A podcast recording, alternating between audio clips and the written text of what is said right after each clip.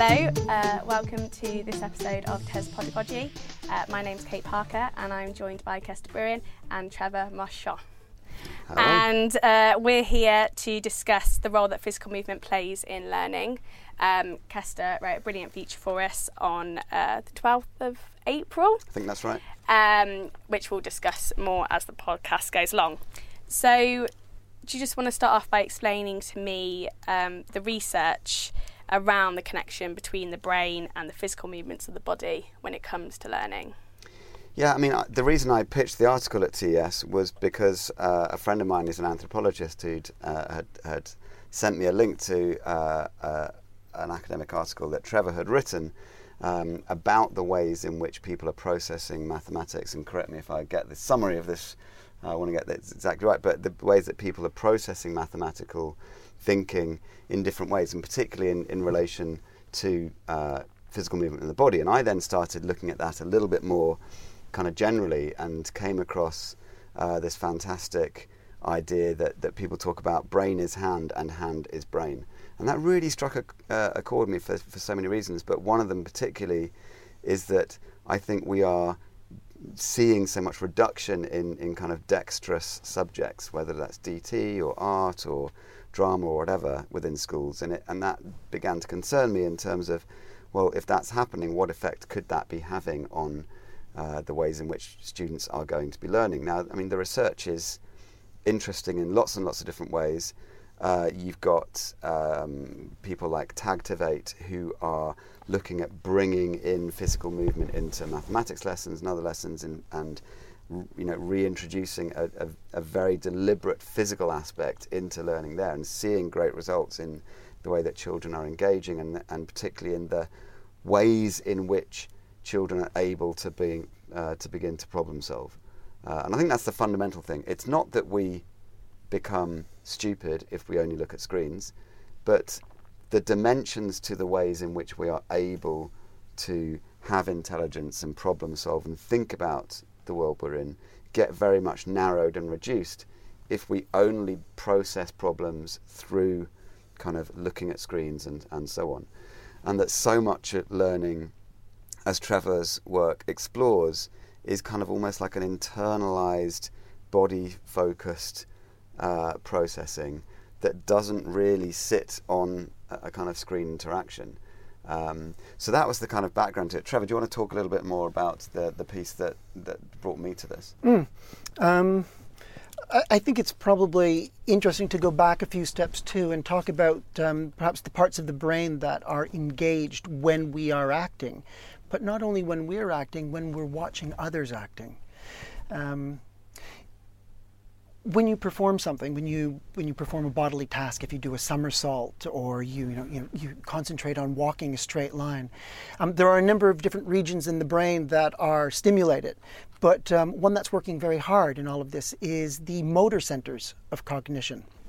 And what um, what brain scans have uh, recently been able to show is that not only are the those motor parts of the brain being fired by when the performer is engaged in the task, but also the person watching them perform something is also understanding their movement, not simply in vision mm. or you know conceptually at some you know kind of a thought level what is it that they're doing but in fact we simulate it and we understand a movement by almost reenacting our the motor centers of our brain fire and kind of tell us what it's like to what it, what it feels like to do that. And um, a lot of the basic skills that we learn from childhood onwards, physical skills, we watch through watching and learning. And the watching part isn't about kind of just visually processing, but it's taking in that visual information and making it meaningful in a motor way. Yeah. And that that's that's the real basis of it. That the the body is continually learning um, how to do things. And in learning how to do things, we better understand how the world works, how things are put together, how do we solve problems. Um, so it, the body as the beginning is, is absolutely crucial. So one of the bits of research I was drawing on uh, in in the piece uh, was a thesis called "Thinking Through Drawing," which uh, was actually by an architect, and I learned earlier that Trevor began his work in architecture as well. Um, where the, author says, contrary to the common belief that the vast capabilities of the hands are a result of the evolutionary development of human brain capacity, a more accurate belief would be that the evolution of the human brain is a result of the evolution of the hand. Uh, and that, that kind of suddenly makes sense when you think that when you have small children, what you do is you, you know you sit them down in front of little bricks, and it's these kind of fine motor skills that are actually growing the brain, and then this kind of symbiosis of of fine motor skills and, and, physical movement that, that enlarges the brain and gets the brain sparking in all these different interesting ways. And that then allows us to kind of grow and learn in, in those particular dimensions. So to kind of pull that back to education is if we remove those physical arts uh, and that physical dexterity and the physical movement, there's a number of problems that we are potentially facing. Uh, and you know, in my own subject in mathematics, you might think, what? You know, I mean, what possibly could be, there be any point in, in uh, having physical movement in mathematics? But what I see, to go back to the idea that Trevor was talking about in terms of acting, is that students actually reenact the ways in which they solved problems. And it's almost like they are performing stories again that help them to remember how to solve that particular problem. Whether it's a particular dance that they kind of do, you know, when they're uh, remembering how to add fractions, or whether it's a way of remembering, remembering gradients, whatever. But there is so much more of the body involved in remembering and recalling and putting back together the ways in which we solve problems that it's not just this kind of very abstract, cognitive, sterile processing thing. And the risk is, of course, is that we, you know, we really lose that. Um, that we just, you know, want kids right, sit down, shut up, don't move, don't want to hear you uh, and solve this problem, you know, just on on screen or click this. I guess it's already having wider implications, isn't it? So in your piece, you know, you talk about the brain surgeons, yeah. and that um, I guess uh, a lack of textiles at school means that they can't cut and they're not. And yeah. they don't have those necessary skills, so that people are going to jobs and actually they don't have the skills required. So very, I mean, it was just interesting uh, as a as a thing, you know, as I was writing and thinking about the piece. This this uh, piece came on Radio 4 actually, and the, the, the brilliantly named Professor Kneebone, uh, who is the, the head of surgical training for the whole NHS, and he was he was talking about how uh, much of a problem it is now that he has surgical students coming in who don't know how to sew, who don't know how fabric feels and behaves, which is you know when you're dealing with skin and flesh, that's what you're basically dealing with. So he now employs uh, a kind of you know high level artistic lace maker to come and talk to students about how to sew, about you know, and, and ways to restore those kind of fine skills of sewing. Because as they are lost, again, the problem is is not just that physical skill of sewing gets lost, but the ways in which people are able to think and understand problems from that different point of view, and that I think is. Uh, you know, my my kind of biggest passion here is that we are going to end up reducing and narrowing the ways in which people can approach problems because they don't have that broad bodily skill to bring to situations. Would you would you agree with that? Yes, and I think I, I, I, would branch it out to kind of another field that I know. This is in the field of building.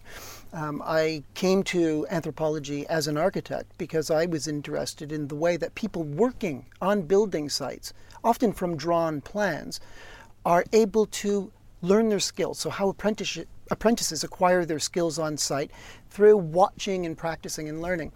And it's uh, it's it's kind of building up a certain set of blocks that they can manipulate later. Mastery is really the ability to play with that skill set um, in a creative way and produce new things, produce novelty, or be innovative, or improvise.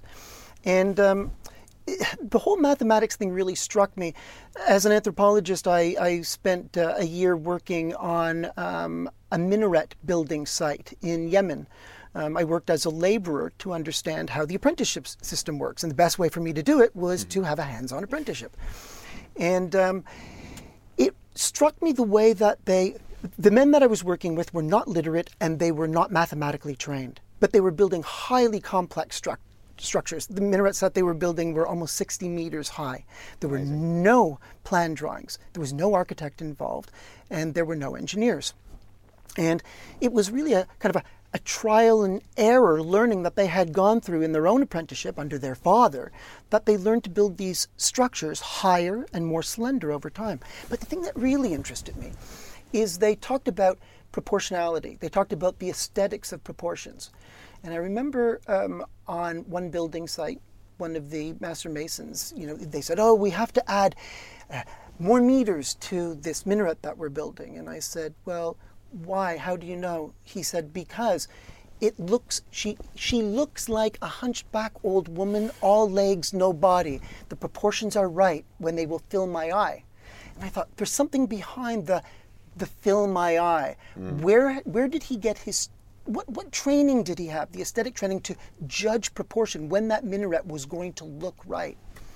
And so that, that kind of set me on a path to trying to understand the mathematics on site and how these, how these builders who are not sitting in a classroom ha- uh, learn a sense of symmetry or asymmetry, of proportion or disproportion, of balance.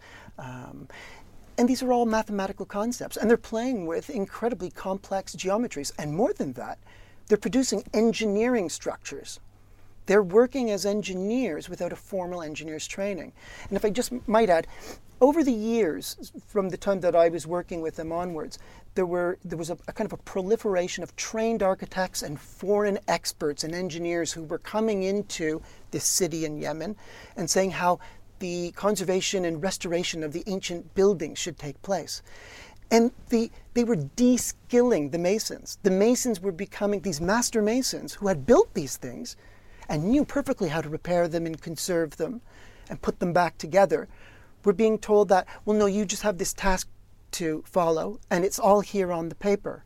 So these paper masters had basically been involved in the de-skilling of these of these masons, and um, if you lose that skill, then you're not you're going to also lose that expertise to continue to maintain those buildings in a creative way in the future. You need problem solvers.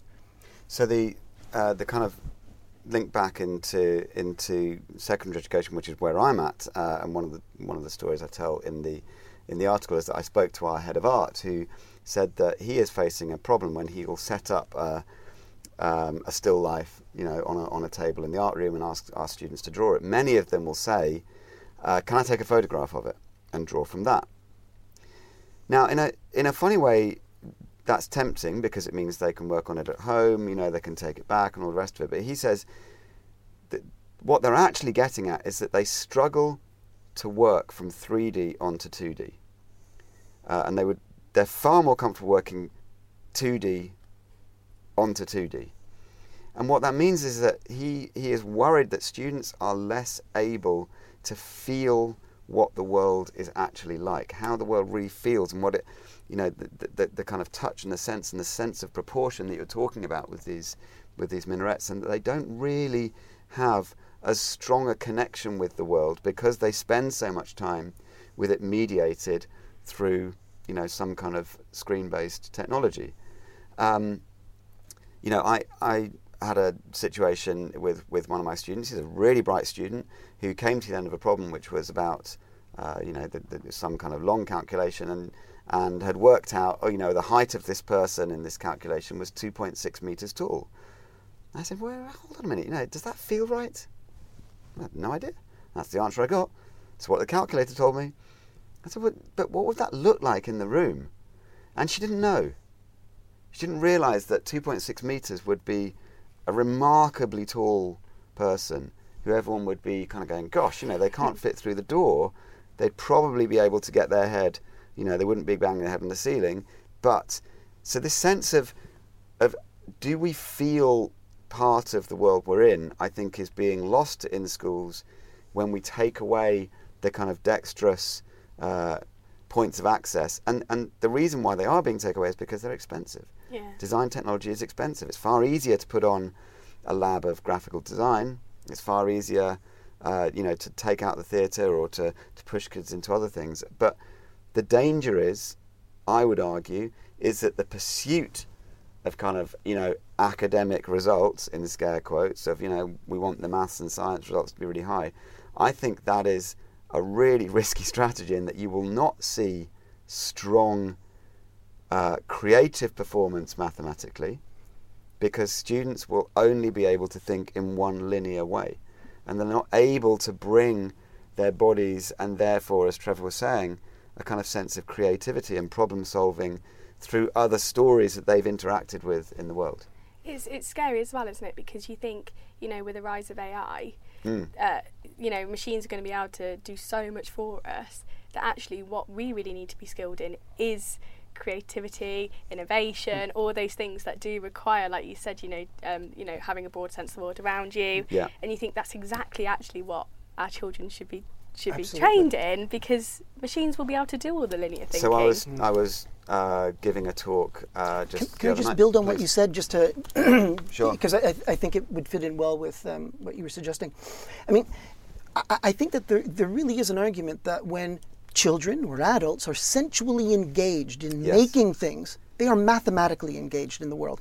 And the nice thing about making and keeping the making of things as part of a school curriculum is that it allows individuals to develop their own strategies to solving problems. Yeah.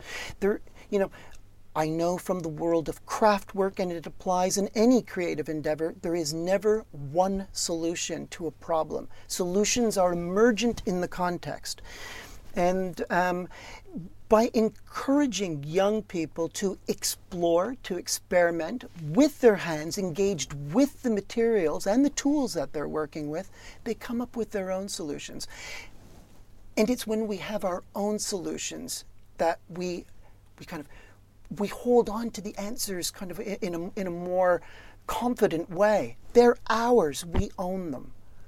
Um, and you can move forward with that. And I think, too, it's extremely important for children because they need to be confident from an early age. And mathematics, unfortunately, is one of those disciplines where children lose their confidence most quickly. Um, so, the big question is how do we engage them so that you know, they, they feel that they are problem solvers, that they can be creative, that mathematics is part of their lives, part of the world around them, and they can move forward with that. And I think you know just to to summarise that point, um, that that as you reduce the number of senses you bring to a problem, y- you know it makes less sense, and that's what's what's beautiful about Trevor's work and really opened up to me is that we need to in, you know increase the number of senses that people are bringing to things.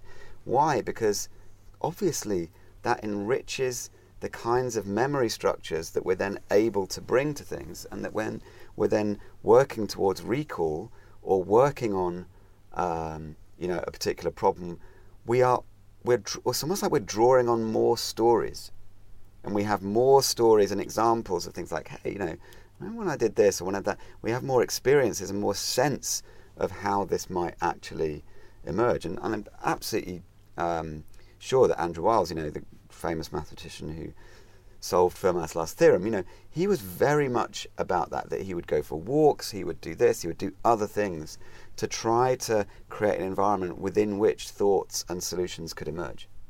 And I know you've already touched on the fact that you know the reason um, why kids maybe aren't being um, as hands-on as them, as we'd like them to be is because of this kind of uh, high accountability, high ega- exam uh, stakes regime that we currently have. Um, so you know, a lot of schools would say, you know, well, we can't afford to do tho- those things. Our budgets are being squeezed, and the things that we need to concentrate on are getting the kids to pass the exams, passing our Ofsted, you know, all those sort of um, desk type um, activities. So, how exactly do you think that teachers in practice could kind of um, bring this research into their classrooms? I think that as a country, we can't afford not to invest in that. Britain has prided itself for a very long time on its ability to be creative. You know, things are made elsewhere, but we come up with the designs. We come up with the solutions to the problems and the challenges. And if we want the next generation to continue in that vein, so that Britain remains kind of a leading force in in innovation, innovative industry, then I think we need to make that investment. There's a long history, too, in this country of kind of just leaving it either to industry to train up people, you know, in the workplace, or um, that it's not something that you know we need to formally invest in. But we, we, we absolutely need to, and I, I think we look to, um, to countries like uh, Germany or to Switzerland or to France, where vocational education is still very heavily invested in. Um, they're, right now, they're leading the, they're leading the industrial way, and uh, Britain needs to find its way back into that. I would, I would totally agree with that. Um, I, I, you know, particularly in my subject in mathematics, there's this big thing like, oh, you know, look at what Singapore does and all the rest of it, and it's like, okay yeah, you know, Radiohead didn't come out of Singapore. Yeah. Um, they are brilliant at, at, so many things, but what, what Britain has been absolutely so so fantastic at over such a long period of time is this idea of creativity, and that's where we need to, to be pushing. Um, to make a more general point, and then to kind of head into the kind of practical classroom stuff, you know, um, I, I, think the more general point about about that that idea of, of, creativity is that it it is just so fundamental to to everything um, that we are doing, um, and that you know to lose that will be to radically reduce the ways in which people are able to you know to bring and solve these problems. Um, but you know, will it be expensive? Yes, it will in a way. But but the the price of not doing it is also going to be very expensive. So that you know, if you think back to, to Alan Turing, Turing's famous thing where, where someone said to him, you know, well, uh, you know, will there be a, a, day when, when machines will be able to think and become conscious? And he said, well, you know, if a machine can convince you of that, then then yes, you know. And I see people now they're talking about AI and they're talking about, well, you know, gosh, look at the robots; they're becoming ever so much more human. And my response is always, yeah. So our biggest problem is that we are becoming more robotic. Yeah. That's the fundamental problem in, as it, you know, in the most general sense in education, is that as humans we are becoming far more robotic in our responses to problems, in our responses to testing. In that, you know, when you're kind of faced with a with a with a um, you know a, a, a, situation of austerity, it's far easier to be able to do things in a super efficient way where you put homework online and all the rest of it, and then you do that so that a co- computer can mark it. But that then radically changes the kind of homeworks that you can set. Um, so we end up becoming more robotic if we chase after that particular thing. So to get in terms of the classroom stuff, there needs to be, in a sense, a, uh, a, a kind of restoration of the humanity of teaching, and that is going to be slightly radical in that it's going to be uncomfortable and that it doesn't generate easily manipulatable data. It's like, what? You know, we're not producing data. What are you doing in there? You know, yeah. but returning to that idea of the humanity and of the body within the classroom, and helping kids to move around to be able to do those things. But that will also require a little bit of risk. I mean, a few years ago, I would regularly take kids over to a park, which was just across the road, and we'd kind of do measurement and trigonometry and look at trees and all the rest of it.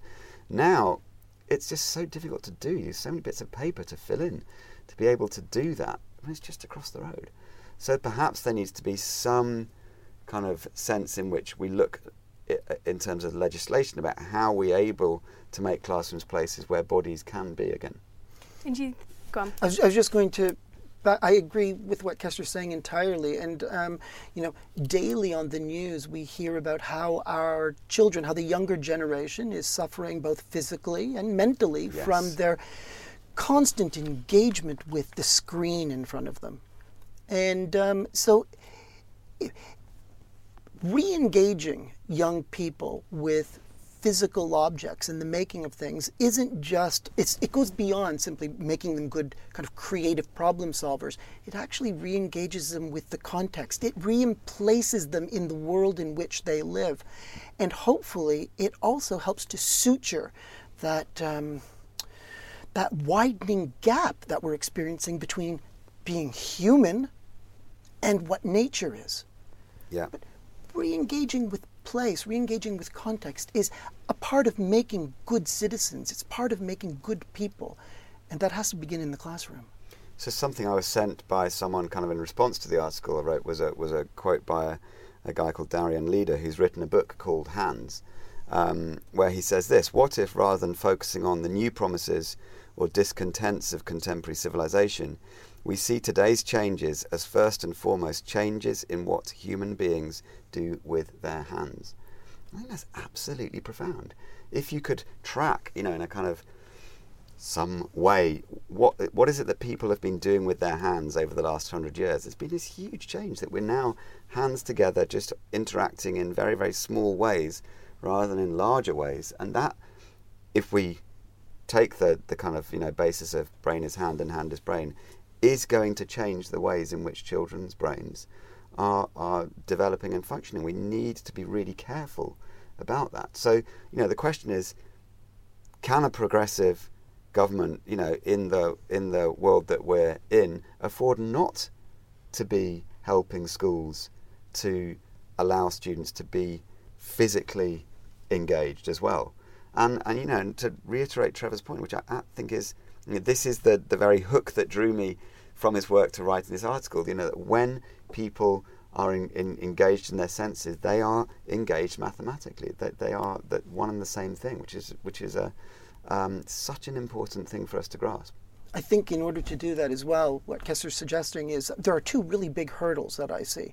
One is the very popular perception, kind of you know from top down to the household, is that um, doing things on paper, doing paperwork, doing kind of conceptual thinking, is at the apex of everything. That's that's where you want to be.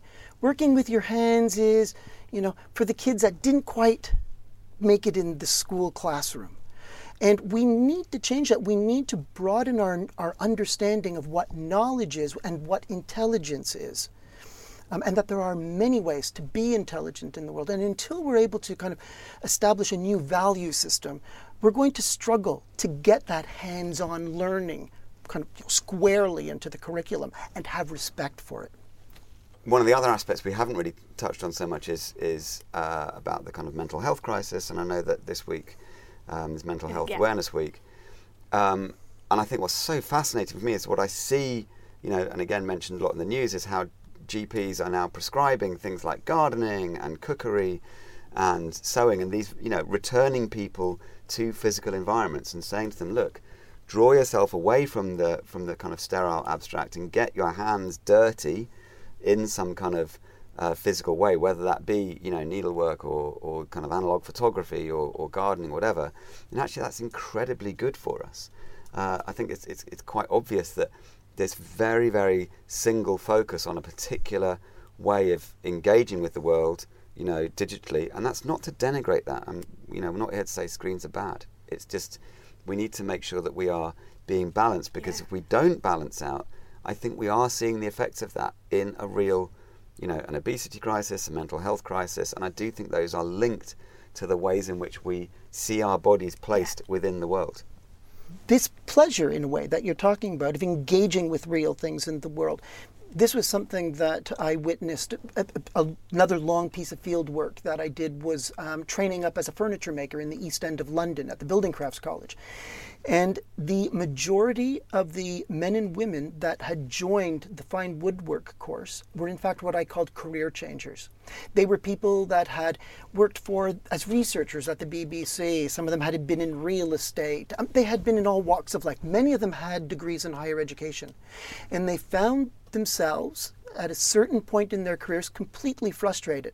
They were no longer they were no longer engaged with the things that they had gone into their profession for.